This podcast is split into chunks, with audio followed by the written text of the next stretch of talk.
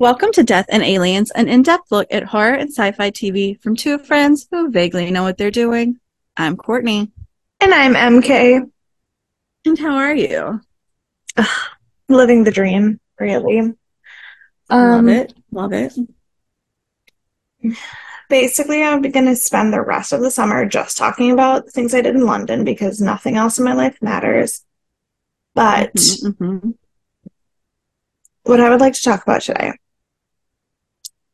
is the show I saw on the West End when I was in London because I oh, haven't oh, yeah. talked I haven't talked theater with Courtney in a while. And that would be Back to the Future, the musical. Now, when I found out that they had even made a Back to the Future, the musical, I was like, why? It was my only thoughts. Why not?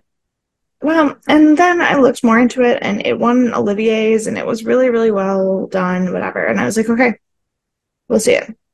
Dan and I are nerds. Let's do it. It is in previews in New York currently at this moment and it officially opens on August 3rd. Mm-hmm. And I'm telling you right now, if it is the same show in Lon- in New York that it is in London, and it does be. not win every single technical Tony that there is. I'm fucking Ooh. never going back to New York. Like I'm telling you, music was okay, book was okay. Like they were what they were. Was not anything to stand out. But the t- the lighting and the special effects and the staging, if they do not win every single technical Tony next year, I do not know how to theater anymore. It I'm was so excited that big. Like it was that good. I literally, uh, there was one point in the show where my jaw dropped and my eyes bugged out of my head, and I turned and I looked at Dan, and he had the exact same expression on his face. Like we were both in a complete awe. Ah, I'm so excited. I gotta, I gotta watch the movie first. But I'm also very excited. I've only heard good things about it, so. Well, and Roger Bart is a freaking amazing. I love him. So, but yeah, um, I because Courtney has not seen the movie or the show, um, I can't really talk about the plot. Right, right. And because no one should have the moment that I'm talking about spoiled for them, I will also not talk about that. But just Excellent. in general, just in general, like their use of lighting and screens and like it just Ugh. so good. I love that. Um, also, in the West End, um, for intermission, in theaters in the West End for intermission, they ushers like bring these little trays into the theater with ice cream, like little cups of ice cream that you can buy, like instead of like candy or like alcohol. Like when waitress gave you pie and wine. Well, no, they're like more like a concession stands. They just do it in the house, so you don't have to go back out to the lobby. Well, no, they do uh, that uh, at, at, waitress. Oh, they bring out oh, yeah. pie and wine in in the theater at intermission. Yeah, yeah. um, the uh, every West End theater does this. They have like the sponsorship with this little ice cream cup thing, and it's like a clotted cream ice cream, and it is. And they come in little paper, like a little pla- paper cups, and when you take the lid off, the lid has two layers and you pop the bottom out and there's a wooden spoon inside the cup, just like when you were a kid. But it's like I was gonna say, like when you were a child. Yeah, but it's like way better ice cream. Right, right. Yeah. I love that. Oh god, I'm so jealous. I want to go now just for that. Just for the ice cream. Well, I want to go back because everything that's opening in the fall in the West End, I need to see. I have seen the announcements and I've forgotten every one of them. Well, okay, there's a couple like special engagements that I'm like desperate to see, like Rebecca. Oh, that'll be fun. Um, they have a show coming up called The Interview, which is a play like see that announcement about Princess Diana's interview. Um, I did, I did see that coming out. Yeah, yeah, that's gonna be wild, wild. Um, yeah, I'm trying to think what else I just saw. I literally was just looking at like a London ticket booking thing because I'm insane. No, it's because it keeps showing up on my Facebook as ads yeah. because I've recently bought tickets in the West End. Um, Well, it also but- shows up on mine because I talk about theater so much on Facebook that it's like you want to see all the theaters in the world now, and I'm like, yeah, I can't yes, that, I, I do. Oh my god! Speaking of going places, Dan asked me last night if I wanted to go to Tokyo Disney, and I said yeah because I was supposed to originally, but then my trip got canceled because of Right. COVID. And I was, he was like, "Yeah, that should be our next big trip," and I was like, "Oh my god!" And then he was like, "Wait, do you want to go to Tokyo or do you want to have kids?" I go, Are those separate entities? Can we not do both? "Financially, no, we probably cannot." Is I was Is like, that your last one, though? No, What do you have left? I haven't. No, I've only done Florida and Hong Kong. I still have Tokyo. Oh, I thought you had I still more. have to- no, I still have Tokyo, California, Shanghai, And and Paris. But yeah, it's fine. Maybe pick Mistake. kids then right now. Because you're not, it's not like your last one. Yeah, I'm still saving up for that $110,000 Disney trip around the world where I get to go to all of them, so it's fine. There you go. You do Yeah. that. Um, How are you? also living the dream. Also living the dream. Um, I've been very like since I've been back very like podcasty surrounded, which has been lovely. Um, obviously not our podcast. I haven't talked to you in two weeks, but now we're back, so Yeah. we've made it. Um, but the night I got back, I went and saw Wine and Crime live, Yeah, and it was so funny and so fun. Me and Noelle went, and we just had the best time. And then we went to the TikTok Yeah. diner, and I had pancakes, and my life was made. Absolutely. So that was super fun. But yesterday, I had the best podcast outing. I don't know if we've talked about the first degree before. I'm sure we have because I've been listening to it almost as long Oh. as I was listening to My Favorite Murder. Yeah. Um, It's the one that's Jac Vanek, Alexis Linkletter, and used to have Billy Jensen on it. Um, oh, yeah, yeah, yeah, yeah. post scandal, he is no longer involved. Um, so they, for those of you who don't know them, Alexis Linkletter has done a lot on like the ID channel. She does a lot of investigative stuff on her own. And I think this whole podcasting was her idea, the first degree. They talk to people who are the first degree to usually the murderer, sometimes the victim, but like that are really close. So it's not just like someone out of nowhere telling a story. And um, right, right, right. so Alexis interviews him and does this. Then Jac Vanek is part of Lady Gang, which is where most people know her from. I did not, um, but that's where she's from, and she is now married to uh, Jared Monaco of The Maine. For those of you who Oh, listen to The Maine, I Maine, love the Maine. so I also love the Maine.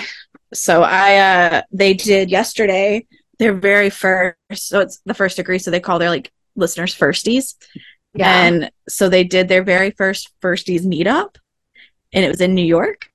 And so we went down to the Fraunces Tavern and it was like 20 people and it was so intimate and it was so wonderful. like, they gave out- so that. Jac Vanek used to do a lot at like um, Warped Tour and stuff, and she did a lot of merch and everything. So she used to do that. Like she started doing the Elder Emo, um, like bands and stuff.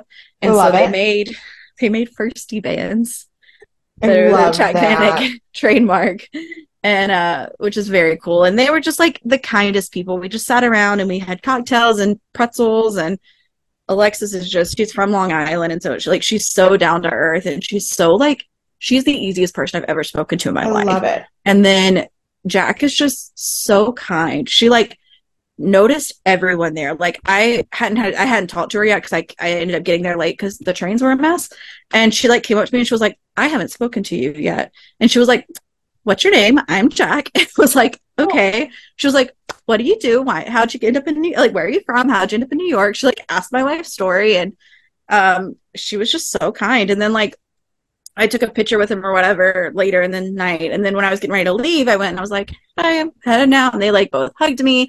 And then Jac told me that my dress looked like it was designer. And she was like, You look so great in this dress. I was like, Well, now I'm wearing this every day. So, Right. but uh, they're just, they're so kind. And they really, like, there's a lot in the true crime world that obviously is, you don't know if it's appropriate, let's say Yeah. some people do a lot for shock value or for you know stuff like that um, there are plenty that do it right but i feel like they do a, a really good job of Yeah. getting real justice for the families and doing it in a way that is respectful because a lot of times the families are involved. And so Yeah. so that was super fun. So that was the first time I met them and they were they're doing a meetup in Chicago next week, I think. And then um they announced I don't know if you saw they announced they arrested a suspect for the Gilgo Beach murders. No, I um, didn't. Today. Oh wait, no, I, and maybe I saw that and I just didn't have a chance to read the article. Yeah, well, they had a, a press conference at 4 p.m. and Alexis was going to that. Like she was part of it because she did Unraveled, which was the Long Island serial killer case. And so obviously people never know if those murders are actually connected or not. Yeah. But she was so involved in the investigative side of all of that and everything that she's like she was going to the press conference to be a part of all of that. So it's it's just very cool what they do and and they're just so kind and down to earth and I love them. And it was Love it. beautiful. That's Love that. everything beautiful. Except our spirituality. Oh.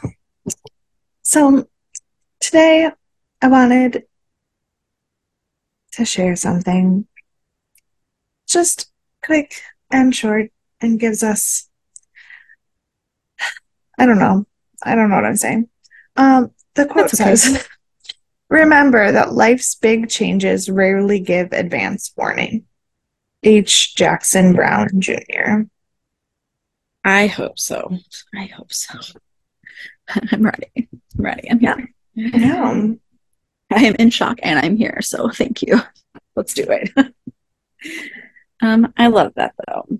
Um, now it's time to get into one of the quintessential horror films. It has been noted multiple times as the scariest movie ever made. It was the the first 70s, so it's horror not, movie. Yeah, but- it was the first horror yeah. movie ever to win an Oscar for Best Picture. Oh, oh yeah, it's coming. It's coming. Um, it's, but it's also like, like even in 1999, it was still on the list of like most of like scariest movies.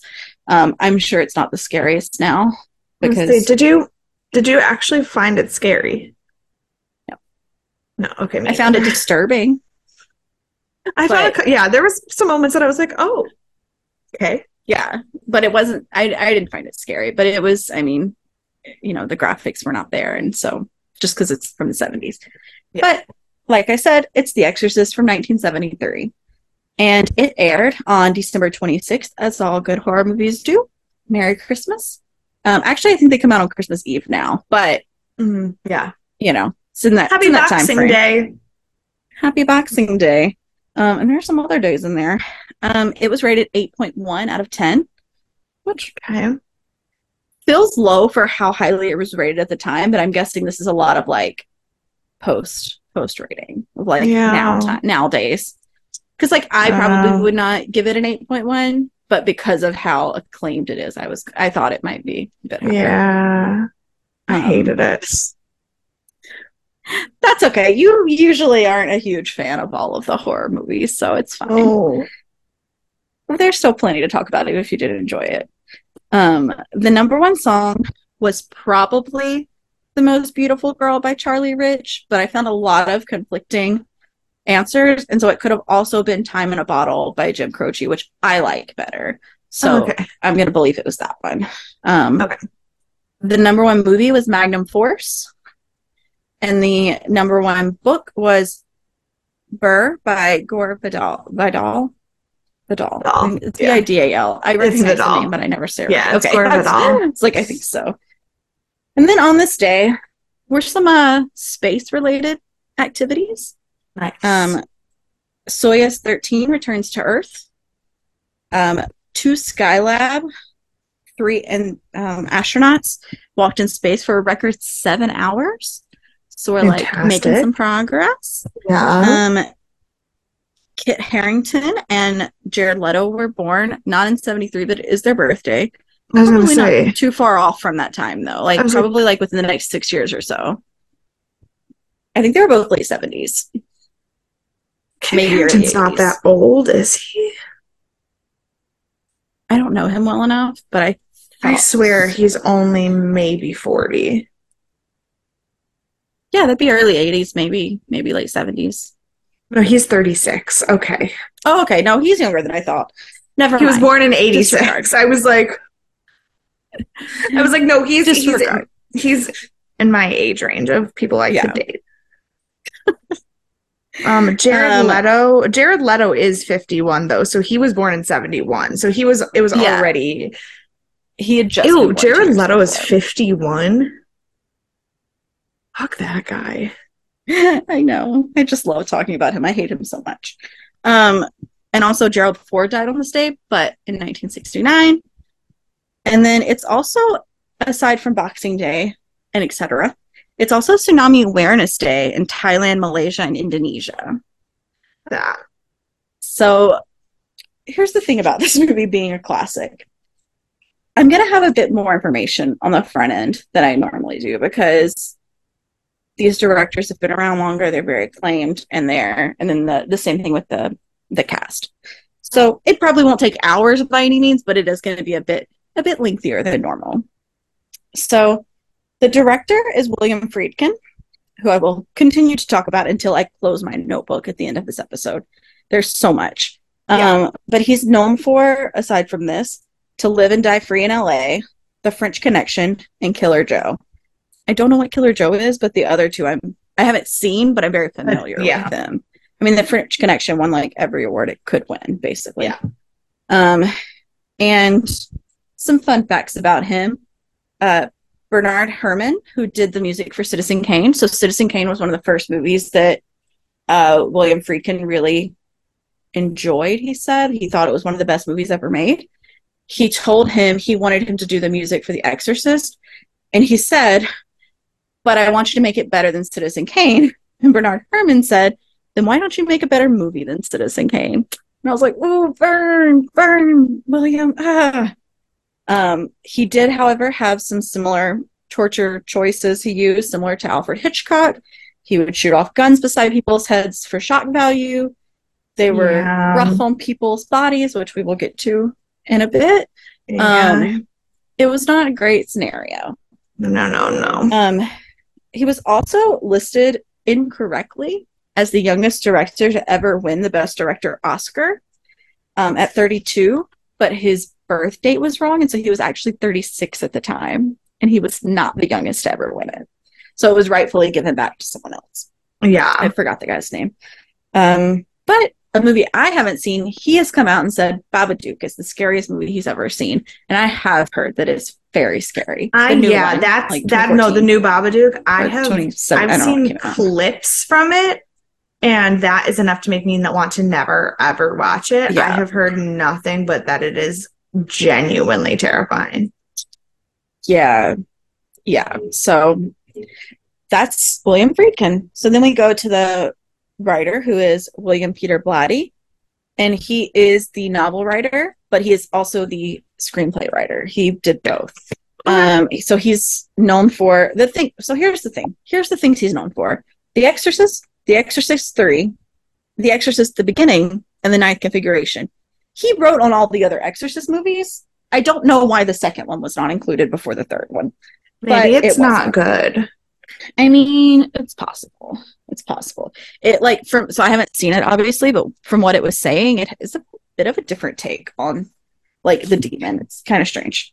Okay. Um so he's also Oh, this is my first screenshot for you guys that I have some notes on. It says So, oh, this is oh, this is actually really funny. So, years before he became fi- famous for writing The Exorcist, he was on Groucho Marx quiz show You Bet Your Life, which I think they rebooted like within the past 5 years or something. But yeah. what it is is you go on the show and you pose as either yourself or as someone else and you have to make him get it wrong so either he has to say you're not who you really are or whatever like that's the whole thing so he went on there and posed as like an arab sheik and he with so many wives that he could not recall how many he had that was his whole shtick and Groucho Marx was so taken aback that he did like he ended up believing it and he won ten thousand dollars on the show. And so they were like, What are you gonna do with this like with this money? And he was like, Well, I have ten thousand dollars. I'm just gonna take some time off and write a novel. And that's when he wrote The Exorcist. So I was like, That's right, then. that's how it goes. That's fine. Um Yeah, and also, um, was it on this podcast that we talked about Tippi Hedren's uh, lion movie where she had like 40 lions in her house? That she Oh. made a movie called Roar. No, it was my not personal on this podcast. I think that was just your personal life. I have never heard that fact Great. before. so this is a this is going to be quick then. Um, so Tippi Hedren, her husband Marshall, someone who else he's important. He's in movies and stuff. He does movies and Yeah. stuff too. They decided they were gonna. They had a very like um weird relationship. Oh yeah, because her daughter is a famous person. Um, this is where I came from. I don't remember who her daughter is now, but what they did was they decided they were going to make this whole movie. Essentially, it was, it was supposed to be a real movie, but they had 40 lions living in their house. And so, like, the kids grew up with these lions because they were trying to raise them to create a movie called Roar, and they wanted it to be very realistic. And I don't know how they didn't all die. But at the same time that they were making this movie, apparently Marshall had like worked on. He was like working as like an agent or something for uh William, um, this this William Platt Blatty, but they never signed an agreement. And so, like, we get all the way to the end, and William Blatty's like, "Yeah, we made all this money, but you're not getting any of it because we didn't actually sign an agreement that says you would get any money." They ended up settling out of court, but it was all amidst them having no money because they bought all of these lions to have at their house and make this movie that no one ever saw. Also, Melanie Griffith. This is her- her daughter. Melanie Griffith, yes, yes. I was like, it's someone like that I like that's Yeah. famous. Yeah, and then Dakota Johnson is her granddaughter. Right. Yes. Yeah. So um, I don't know why I know that story in my life, but it is a fun fact for you now. Great. So welcome. Um, all of these people just have like some of the wildest stories. So it's just it's a bit unhinged, and I'm sorry. Um, not the next one though. The next one, the editor is Norman Gay, and he's known for The Exorcist. He worked on The French Connection with uh, William Fried- Friedman, The Equalizer, like the original, and then Okay. Shockwaves. I don't I don't know what Shockwaves is, but I've heard of the others, obviously. Um, and then the other editor is Evan A. Lottman, and sometimes he just goes by Evan Lottman. He's known for Apocalypse Now, The Exorcist, Maximum Over Maximum Overdrive, and Presumed Innocent. So like all of these people have pretty good credits under them, but it all was stuff that happened. Well, most of it was stuff that happened like post The Exorcist because they got such a big name from doing this movie. Um, Right. So then our stars of the show, we will start with none other than the title character, Ellen Burstyn. Um, if you've noticed, if you've looked for it, it literally just says The Exorcist, Ellen Burstyn, blah, blah, blah, blah, on every cover of the show. Right. Um, I thought you were saying the title character as in The Exorcist, and I was like, no, Oh, she's no, no, not. no. That's not how that works. No, her name's just with the title. got it. Got it. Got it. I meant more how Broadway does, does title, like does the name over the title. Right. Yeah. Um, so she plays Chris MacNeil, who's the mother. Um, she's known for Requiem of a, for a Dream, which I've never seen and think I would love. Um, Yeah. Alice doesn't live here anymore, in The Last Picture Show, and of course, The Exorcist. Um, Yeah. So this is where we get into a bit of our uh, uh, our uh, torture device tracks. So the scene where she is uh, thrown back from the bed Yeah. she was on a harness and it pulled too hard that she actually ended up with a spinal injury um Ooh. that was pretty detrimental that you know that she now has suffered with for her life um, Right. but she is also now an ordained minister so she doesn't drink coffee or alcohol but she does do yoga and i was like did they just pick three things people like they were like people like coffee alcohol and yoga and they were like she doesn't do two but she's got the other one on her list don't worry like Whatever. sometimes these facts i'm like i don't understand why you chose this but that's okay yeah. um but most interesting fact to me she's the mentor for megan mullally like Oh. they're very different genres Very, very different. different, people Yeah. but uh kudos Okay. i guess they make a good team because they're both doing well yeah. so i mean she's still like out and about so yeah. Um, next up, we have Max von Sydow, who is plays Father Merrin, and he has now passed, but he was known for Flash Gordon, The Seventh Seal, Extremely Loud and Incredibly Close, and Minority Report. Again, all things I have not heard of The Seventh Seal, but everything else I've heard great things about. Yeah. Um, he's one of the few actors who's played both the god, both both God and the devil. Um, which is always seems to be an interesting fact for when I look on Wikipedia. Right. And he is the only male Swedish actor who was nominated for a Tony ever. And he's one of I think it was six like actors total, like Swedish actors total who have been nominated. I mean not not Tony and Oscar. oh. Um yeah. And there was like Ingrid Bergman was like one of the first ones. It's like six really well known people, and they're the only Swedish people to have ever been nominated for an Oscar. Fantastic. Um, yeah. But he passed in 2020, which was sad. So then we go to Also, sorry, Um, before yes. you move on, also I was just double checking that I wasn't wrong, but um, Ellen Bernstein is the only original, one of the only original cast members who will be returning in the 2023 Exorcist movie. Chris MacNeil is in that Oh. movie. Yeah.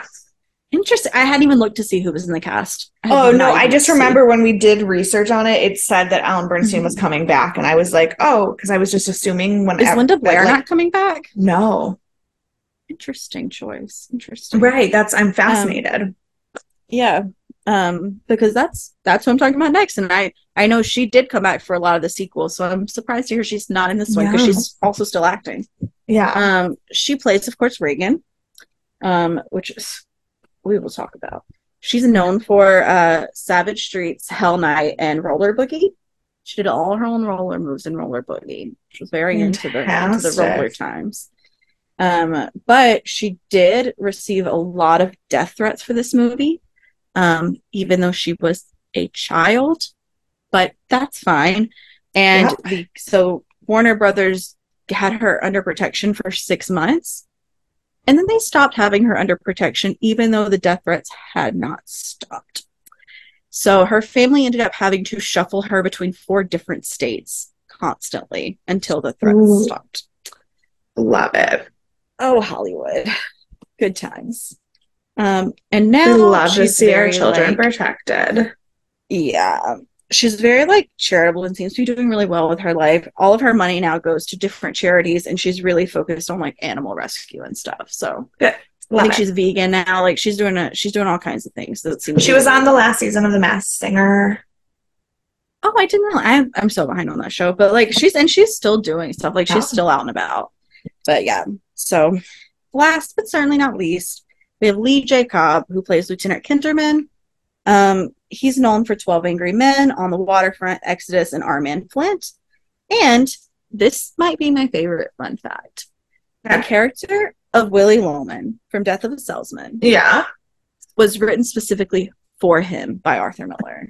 Love that. And so he ended up doing like a like there were a ton of shows he did for Arthur Miller. Like apparently they were like super close, but Willie Loman was specifically written for him to play. Love that. So yeah. So uh let's let's get into it. So what so obviously neither of us had seen this movie before today. Yeah. Um Yeah. did you have like expectations? Did you know anything about it like going into it? Um, I knew that it was supposed to be um creepy.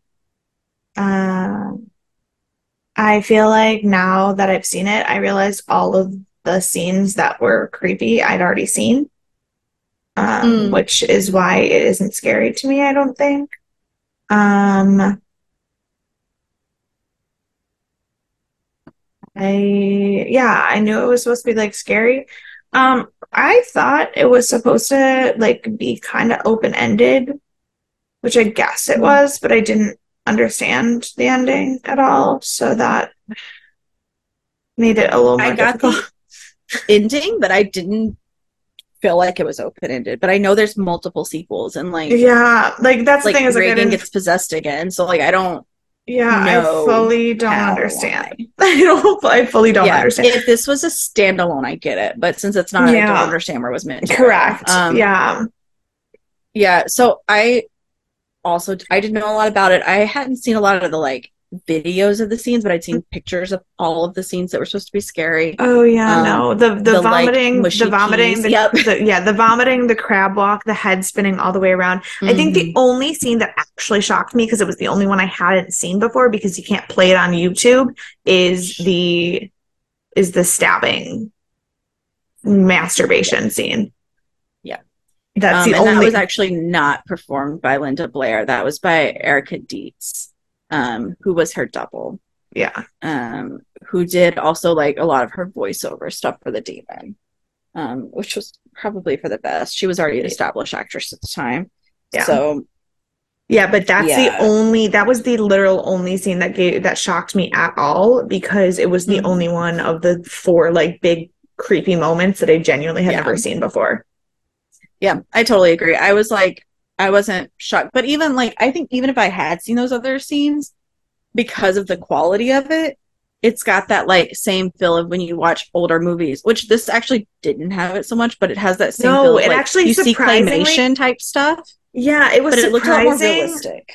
Yeah, I was surprised by how little I felt the like, oh my god, this is so old. The way I felt like when I watched Halloween, Yeah. I was like, Oh yeah, but no, um, no. The one thing that I think they did really well, I just didn't understand the point.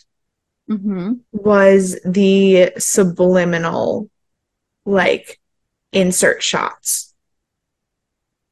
So there was actually a lot more of those that were supposed to happen, and they got Okay. taken out. Um, Okay. Well, I mean, because they want it to be more of a running theme throughout. Well, because Um, you know, I think they are maybe back in the director's cut, but like because I know some. I know a lady had a seizure in the theater and blamed it on that. Um, Yeah. um, but yeah, she did. And they ended but- in a settlement, so we don't know what happened. There was, but I do know because I know the the scene where um the dead mom is walking up the subway steps and then it flashes to the the creepy face and then I Mhm. literally rewound it because I thought I like had a spasm. yeah, I was like, did I fucking see that? And then I went back and I go, oh shit, no, that was there. Okay. And then, but then from then on, I knew it was coming whenever it came. So like, right. but- Like as as disjointed as this movie may have been, and not as captivating as I would have liked. I won't say I hated it. It no, I don't know that actually- I hated it. Pretty well written. I think like it was it it I think I would have liked it as a book. that was a little bit. Yeah, I think I think I would have liked so it better as a that book. that's true because it was apparently um much more graphic um as a book and like Okay.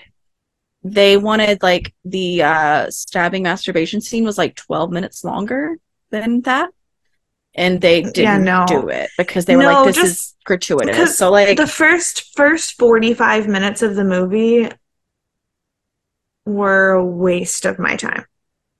Yeah, I literally so I started the movie and it starts obviously it starts in Iraq, so they have a they're in a different language. And I was like, did I accidentally rent a foreign film? Like what No, what am see- I watching right now? My problem was I just recently went to the British Museum and um, had a very long conversation with a lot of people about um, how uncomfortable it must be to have to travel to England to learn your own country's history because, you know, um, so my thought when that started was, oh, good. All of our problems go back to white men taking things that they shouldn't have. Great. Yes. That was like of course we start with uncovering something that we shouldn't have that we should have just left buried. Yeah. But no. um But then to be They- fair, I don't fucking know how that's connected either because they did So- a terrible job of connecting it. it was terribly done at connecting it, but the idea behind it is actually kind of smart. Um, I did read some of the background on it, and they made it to where it was more of like they start out in Iraq and they have like a Muslim prayer, and then you come into like pe- this household that's not religious, and then you have the Catholicism. And what happened was they wanted to make it all encompassing of religions because while it was a heavy Catholic focus, obviously they didn't want it. They wanted it to reach everyone, and so they No, tried to tie fine. all these pieces. No, that's not what I have an issue with. That's fine. Cool. But in the dig, he finds this thing and this necklace, and then they have this moment, and he's walking through the desert, and then he sees this fucking statue, and everything's kind of creepy, and then they never fucking explain that ever Yeah. again. So again, it's it's connected, but they don't tell you that. So it's the uh I'm it's a it's a creepy demon. Um that if you say it's supposed to be bad luck, so I'm not gonna say it, but there is uh the demon that was possessing her is supposed to be a really well-known demon and the statue that he found that he uncovered was a statue of that demon and so him uncovering it was what released it into the world and then it attached to her and that's what happened But how did it get to Um, her from Iraq? right. Like, no yeah you don't get that from what you watched no, yeah, that's what I'm saying. Like, I, I can, I can make the assumption that he released the demon into the world because also Sure. the demon then knows his name. Great, cool. Mhm. All of this so far it checks out. But how did the demon travel from Iraq to a, a house in Georgetown, Washington? Couldn't fucking be. Tell me, Yeah. how did a different priest have the chain on that he found in the? I don't. It doesn't make any sense. no it it doesn't connect it doesn't connect and those that like you said the first 45 minutes it's it's so disjointed because like even when we're seeing the priest with his mom and it's like we're going back and forth between these scenes that don't connect for so long like and they kind of doing. and I don't. obviously and like, I don't need. th- but I don't need that much backstory for any No. of those people for the rest of the movie. yeah Like and I know more about Burke Dennings than I ever need to fucking know about anybody in my life, and all he is is a plot device for death. I was gonna say all he is is dead. Like, and that's that's one flaw I find in a lot of these movies that came out around this time. Because the same thing happened with Psycho. You have that very first part that's actually very intriguing. Everything after the like shower scene, it's like forty five minutes of this could have been a five minute scene that like you told us what happened after. And so this one was a little bit flip flopped, but it's the same thing. And you see it in like all these old movies that it's like, Well, and that's did, why, why did we do that's this? why if obviously the gratuity would make it more d- uncomfortable, and I would not like that at all. But that much exposition can work in a book. It cannot work in a Yeah. And like you can build suspense, but you have to do it with music. You have to do it with lighting. Well, you have to do it with okay. events. You can't just say it to each other. Oh, Right. And okay, here's the thing. The Exorcist theme, that music is so Mhm. iconic. And as soon as it started playing, I was like, oh, something big's gonna happen. And then it fucking didn't. No. And it's only played. So I was reading about that. It's only played four times throughout the movie, but it's like made as this like entire thing that it like runs through the whole thing, and it just is like four small pieces. Like Yeah.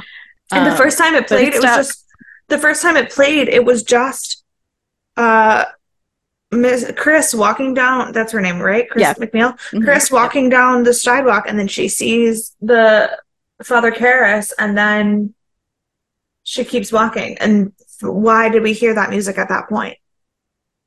Like, you know, Just and you know what I mean? It just it it. doesn't even it doesn't even and that's the thing is I understand that it's a different time. Mhm. I'm not even commenting on the fear factor or the special Sure. effects or any of the things that you would normally criticize about a 70s movie. Right.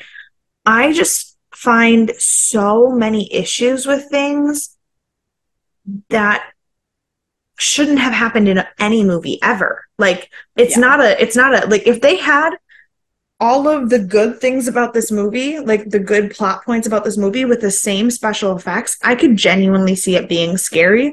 But because the first 45 minutes bored me so much, I don't know if I was paying attention enough to the scary things to be scared. Right. But also, this movie was two hours long. This could have been done in an hour. Like you could have done the same. Do it as like a like a mini movie, even like a horror movie of the week. You know, like it doesn't. I mean, it wouldn't have gotten as big that way.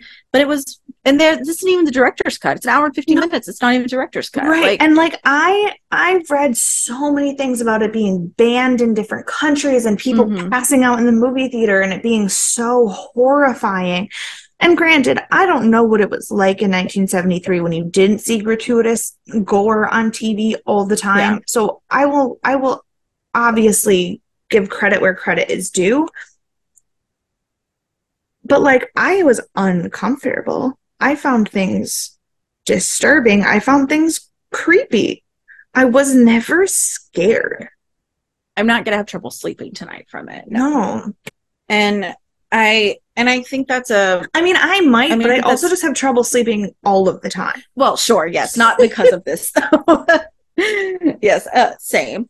Um, but yeah, like at this in this movie, I I'm a little now that I've seen it, I'm a little shocked to see the high acclaim because also, while I just said Psycho could have been cut shorter too, Psycho came out before this, and I felt like it had way more suspense going on. And like, I was more Well, I mean, Alfred Hitchcock is unquote, the king of it. suspense for no is not the king of suspense for no Right. reason. Like right. but, but like if you have a movie like that and then you have a movie what is it five years later like this come out and they're like this is the scariest movie ever. And i'm like it's not though. Like right. I would have more trouble sleeping through some of the suspense i've seen from hitchcock that's also not that scary now but like than i do from this. And so it's just and and again like like you were saying the end whether it's open ended or not whether it's meant to be i don't know. I don't think it should have been open ended but it seems like it, it is. And yeah. so it doesn't well, but also like I also don't understand the ending. Like, he took the demon out of her and then killed himself to not let the demon take control. But, like, how did that, how does that actually kill a spirit? It doesn't. Which is why I assume there's a second movie. But yes, and it happened so suddenly. Like, I know, I know there's their conversations. They're like, we can be together again. Like, when it was his quote unquote mom within the demon or whatever. But it's like, but then, like, also, we're still did they kill the old guy priest or not? He died trying to. No, no, they didn't kill him. He died trying to do the exorcism because it was just if so you remember exhaust- they said it was so exhausting yeah. and like draining. If okay, you remember, so they said just... the last one almost killed him. Got it. And got so it, this one actually killed him. It was um, because he, yeah, because he was because he was actually able to do exorcisms and he was using all of that power and like physical right. mental energy and it just killed him. Okay, yeah. that's what I thought happened, but then also I was confused because I thought maybe they stabbed him with a cross, but then there was no blood, and mm. then I mm. was just very like very confused. Yeah. No, um, yeah, he just died. But then when when Karras came in, and it was like we could be together again, he's like, "Oh, is that how it's gonna be?" And then it's like immediately that way, and then he's out the window, and it's like we've been watching this play out for two hours now, and it's over in ten seconds. Like, what? Yeah. Like that was just it was such a it was such a meant to be build up for something that didn't have like a satisfying ending. Right. No. And also like fuck so every doctor in that movie. That was my first note. That is my first note I had. I was like, I am so mad at everyone in mental health. And like, also this guy started well he st- started out as a priest and then went to john hopkins and bellevue and all these places and became a um like a psychologist and then he went back to being a priest, but he was like not believing in demons. And I'm like, aren't you a priest? Isn't that your well, job? Like, and then and then the guy was like, there has only been a hundred like confirmed cases of split personality in the whole world, so like, I don't believe you." Yeah, there probably was in the '70s. That was probably still the rule. But like, don't um, but don't be an asshole. No. But then also, it was like this guy was trying so hard to believe in anything that wasn't a demon too because when he was like i can refer you to like for an exorcism he's like but it's all in the mind and if they just think it's real they'll think the exorcism's real too and i was like why why are you trying I so mean, hard okay, to not to, like to be this? fair to be fair there is a lot of so-called possession and things that are out there in the world that are just mental breakdowns and that you if you get what you need to tell yourself you're better, you will be. Um, but also usually, but of course, that's like also medicine or something too. Like it's not always just. Oh yeah, no. figure out. I mean, sometimes you have schizophrenia and you need medication, right. but like, um, no, but I think I do. I do think that there's definitely like a willpower aspect to it. Um, mm-hmm. in a lot of mental health conditions, but also, um, there is actual like like writings and and history that proves that demon possession may exist.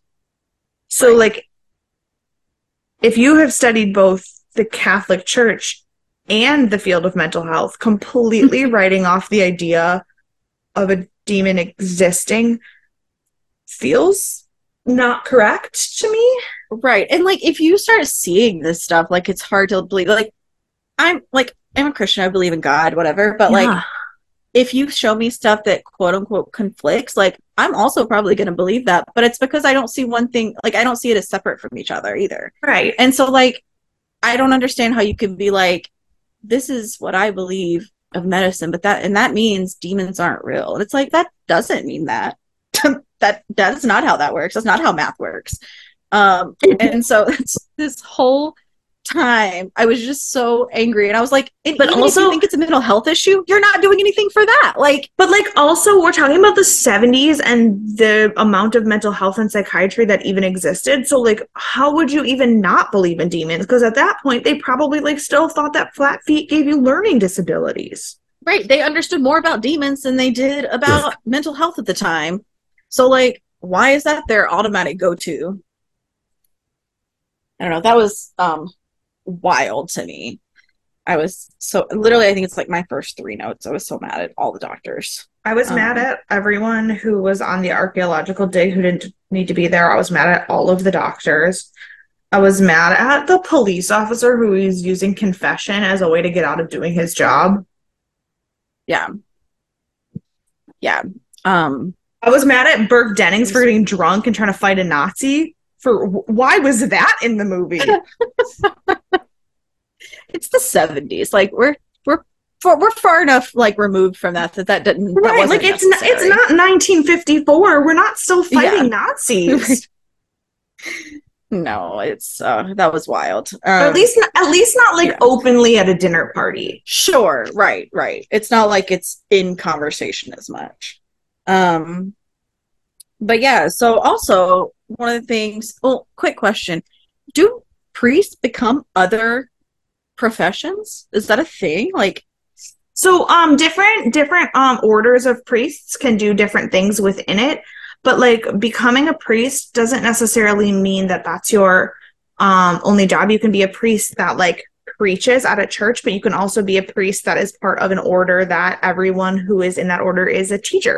You can be a Oh, chaplain okay. and like like work for um uh like uh hospitals and things like that. So it is it is possible. I don't necessarily know that priests tend to go to Go to, like, school to get full on other degrees.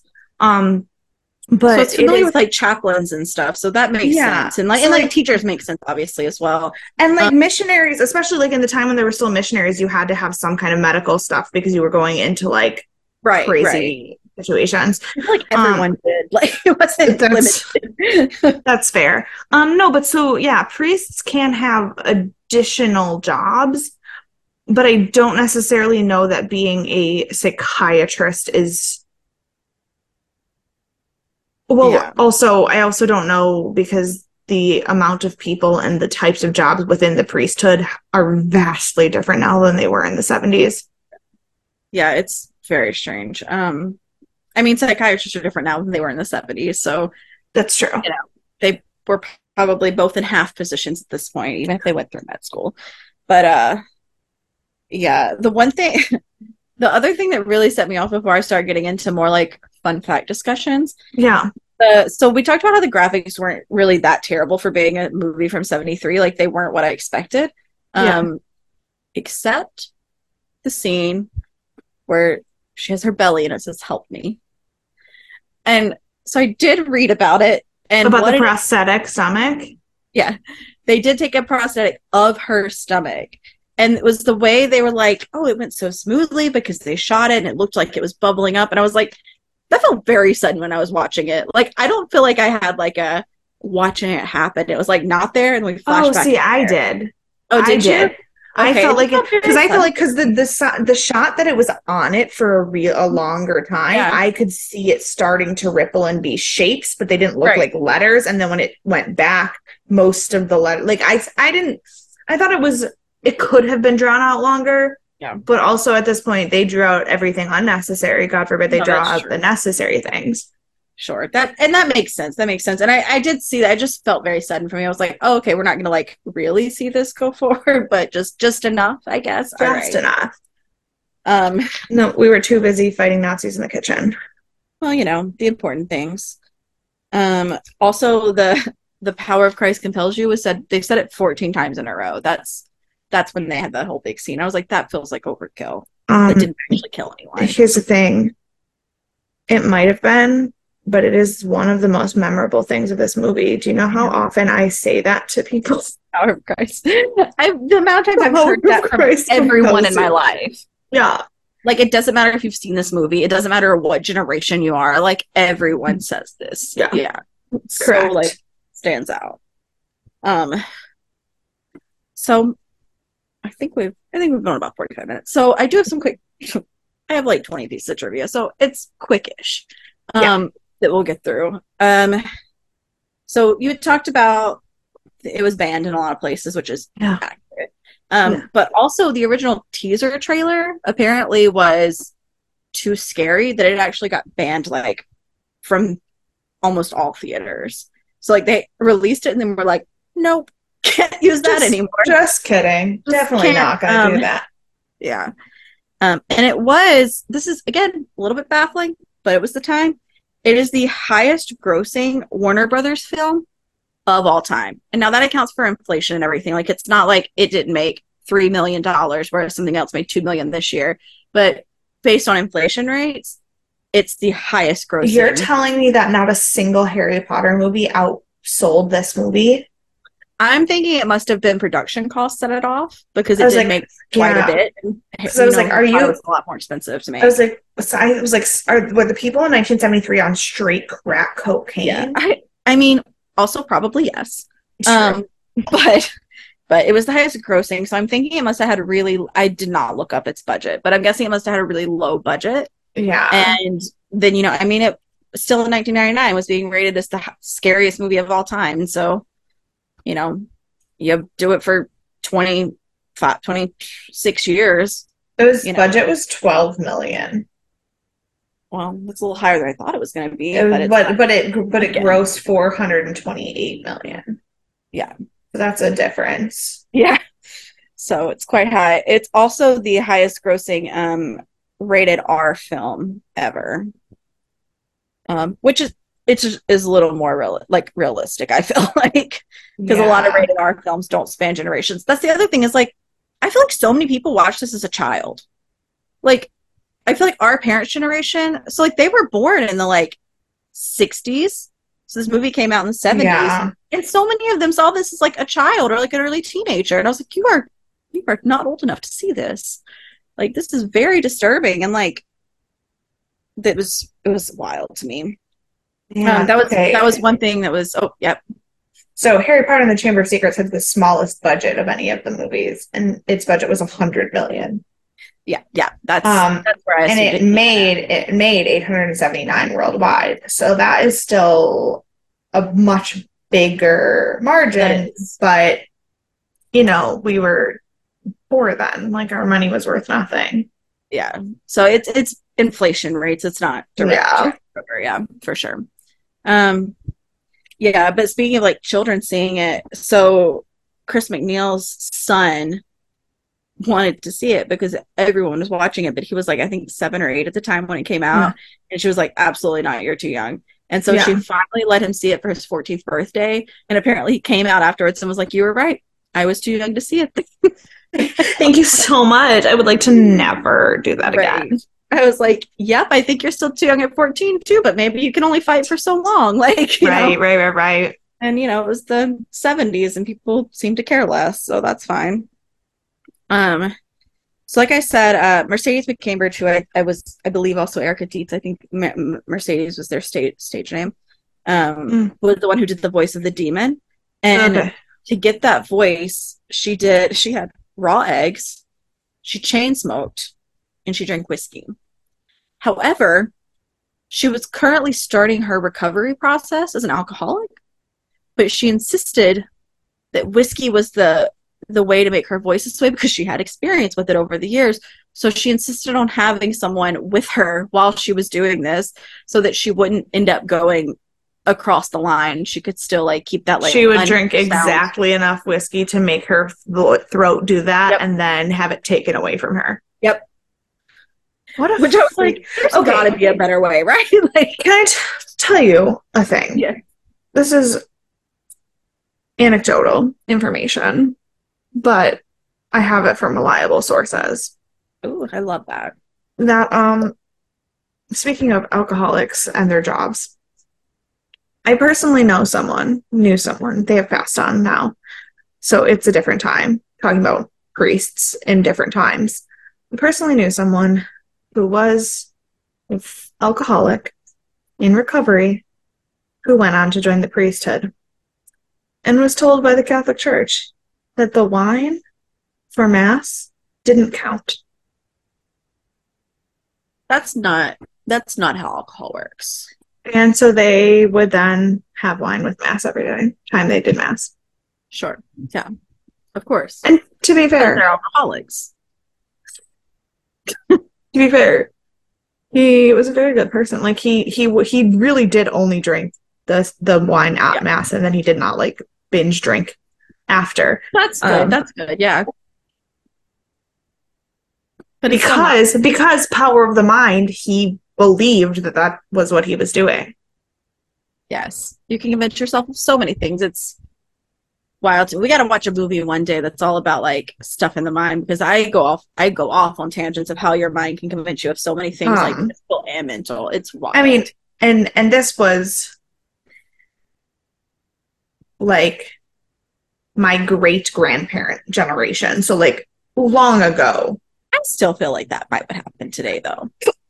I don't have again anecdotal evidence based on things that I know of the past. I do not know anyone who is Mm. currently a priest and, and an alcoholic.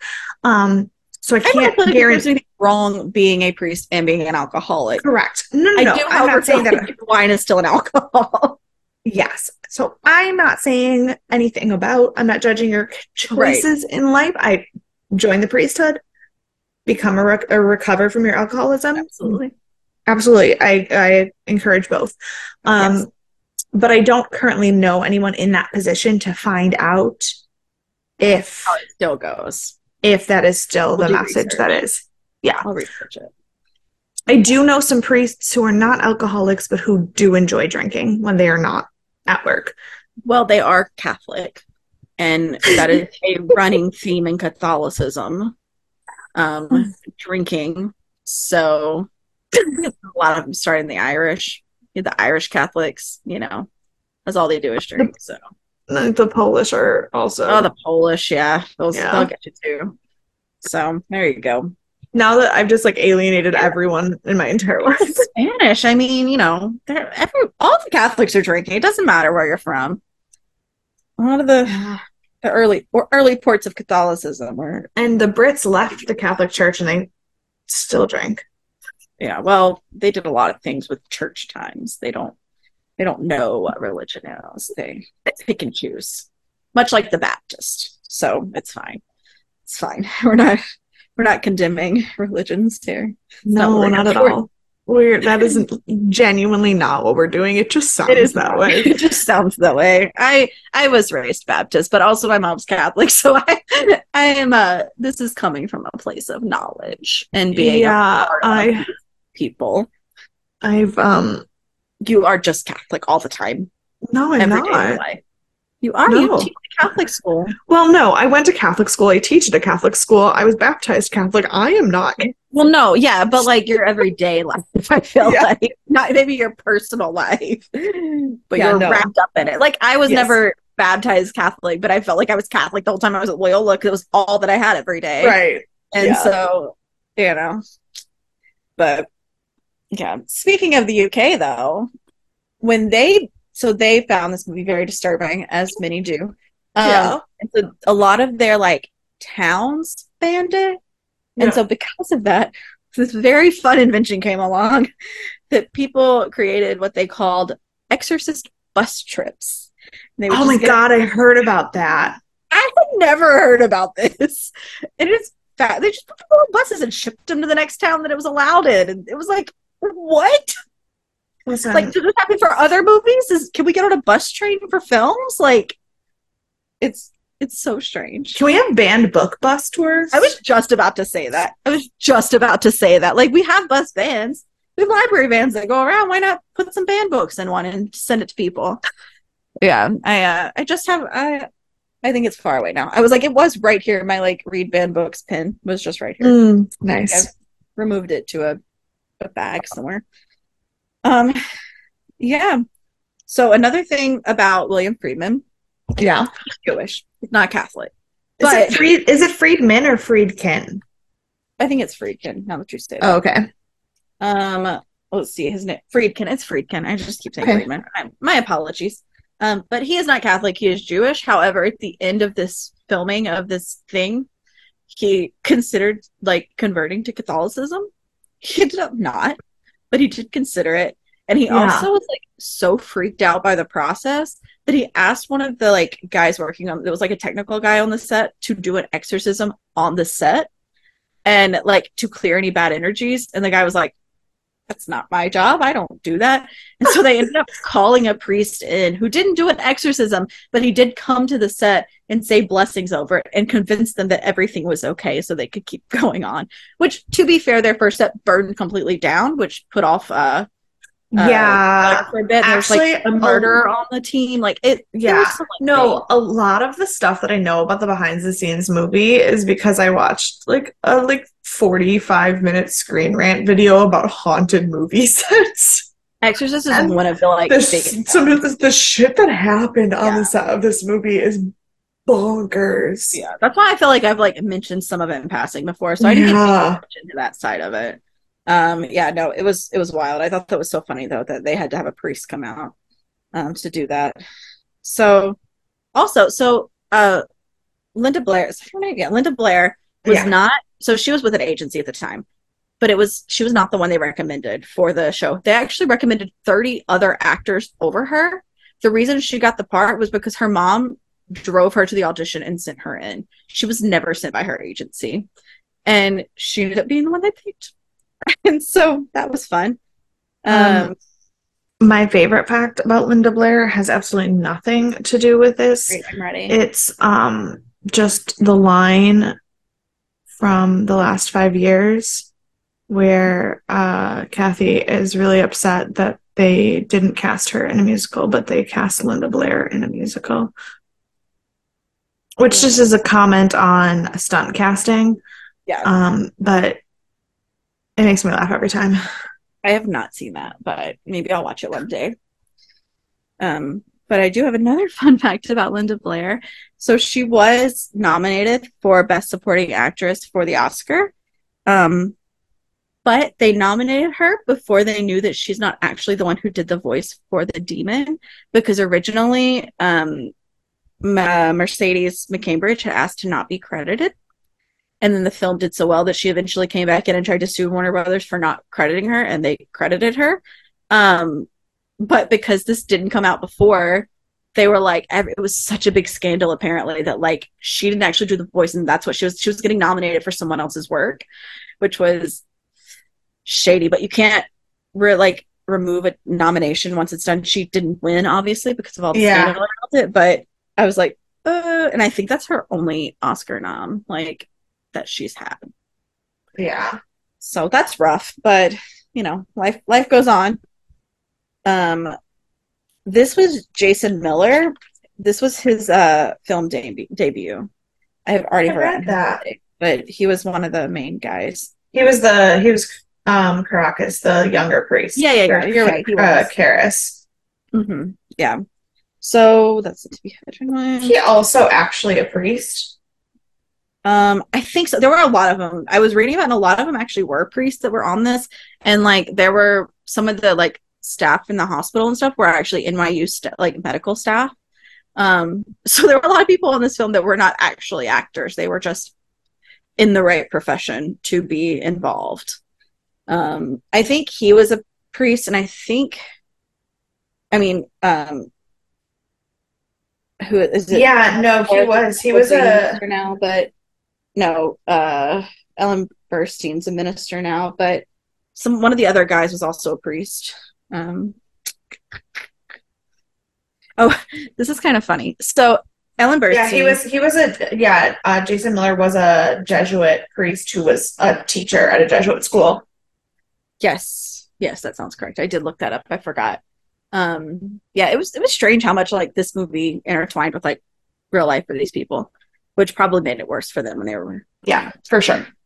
Um, so Ellen Burstyn was in Tucson filming Alice Doesn't Live Here Anymore when The Exorcist was opening in that city. And so she went to the theater to like see the opening and she was like seeing everyone's reactions to different scenes and everything, obviously. Yeah. And she like saw someone who looked like they were about to pass out after the movie was over and so she watched them and like she kept following them out of the th- like towards the exit of the theater and they fell backwards to pass out and she caught them and then she thought about it and she was like i can't be the first face they see Oh yeah, no, for when sure. they open their eyes so she had to like grab another person who was at the theater like a random person and be like can you take care of this you person do this? Because this is going to be terrifying if i'm the next face that they see after they've just passed out from my movie yeah, and I that was would like, be awful. so funny. Um, yeah. Um, yeah. So that was that. So, like you said, this was nominated for Best Picture. It is, in fact, the only horror movie that's been nominated for Best Picture other than Get Out. I was gonna say Get Out is the only other one. Yep, those are the only two because there's movies that like fall under similar genres, Silence of the Lambs, Jaws, and there was one more, but they're Silence not of- listed as horror films.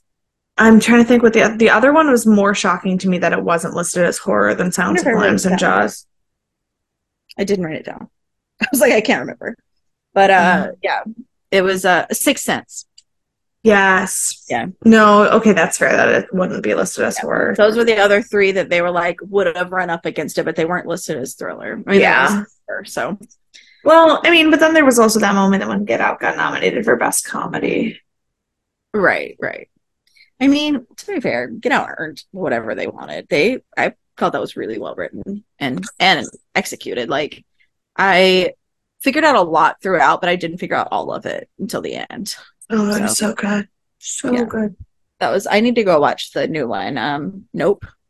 I, never haven't seen I haven't seen Us I, I haven't watched that one either. I haven't watched I Us to- or I need to watch Us and Nope, but I need to not be alone and in the dark to do that. I think I watched. I think I watched Get Out on a Plane. Like that's where I watch all my like horror movies is on a plane. Um, this is really cute. Uh, so Ellen Burstyn at the end of filming, so she wore a horseshoe bracelet to make it look like she had like the worst possible like trinket that was supposed to be like luck against the demons. And so she wore this horseshoe bracelet throughout the entire film. And then at the very end of filming, she ended up giving it to uh, Linda um, Blair.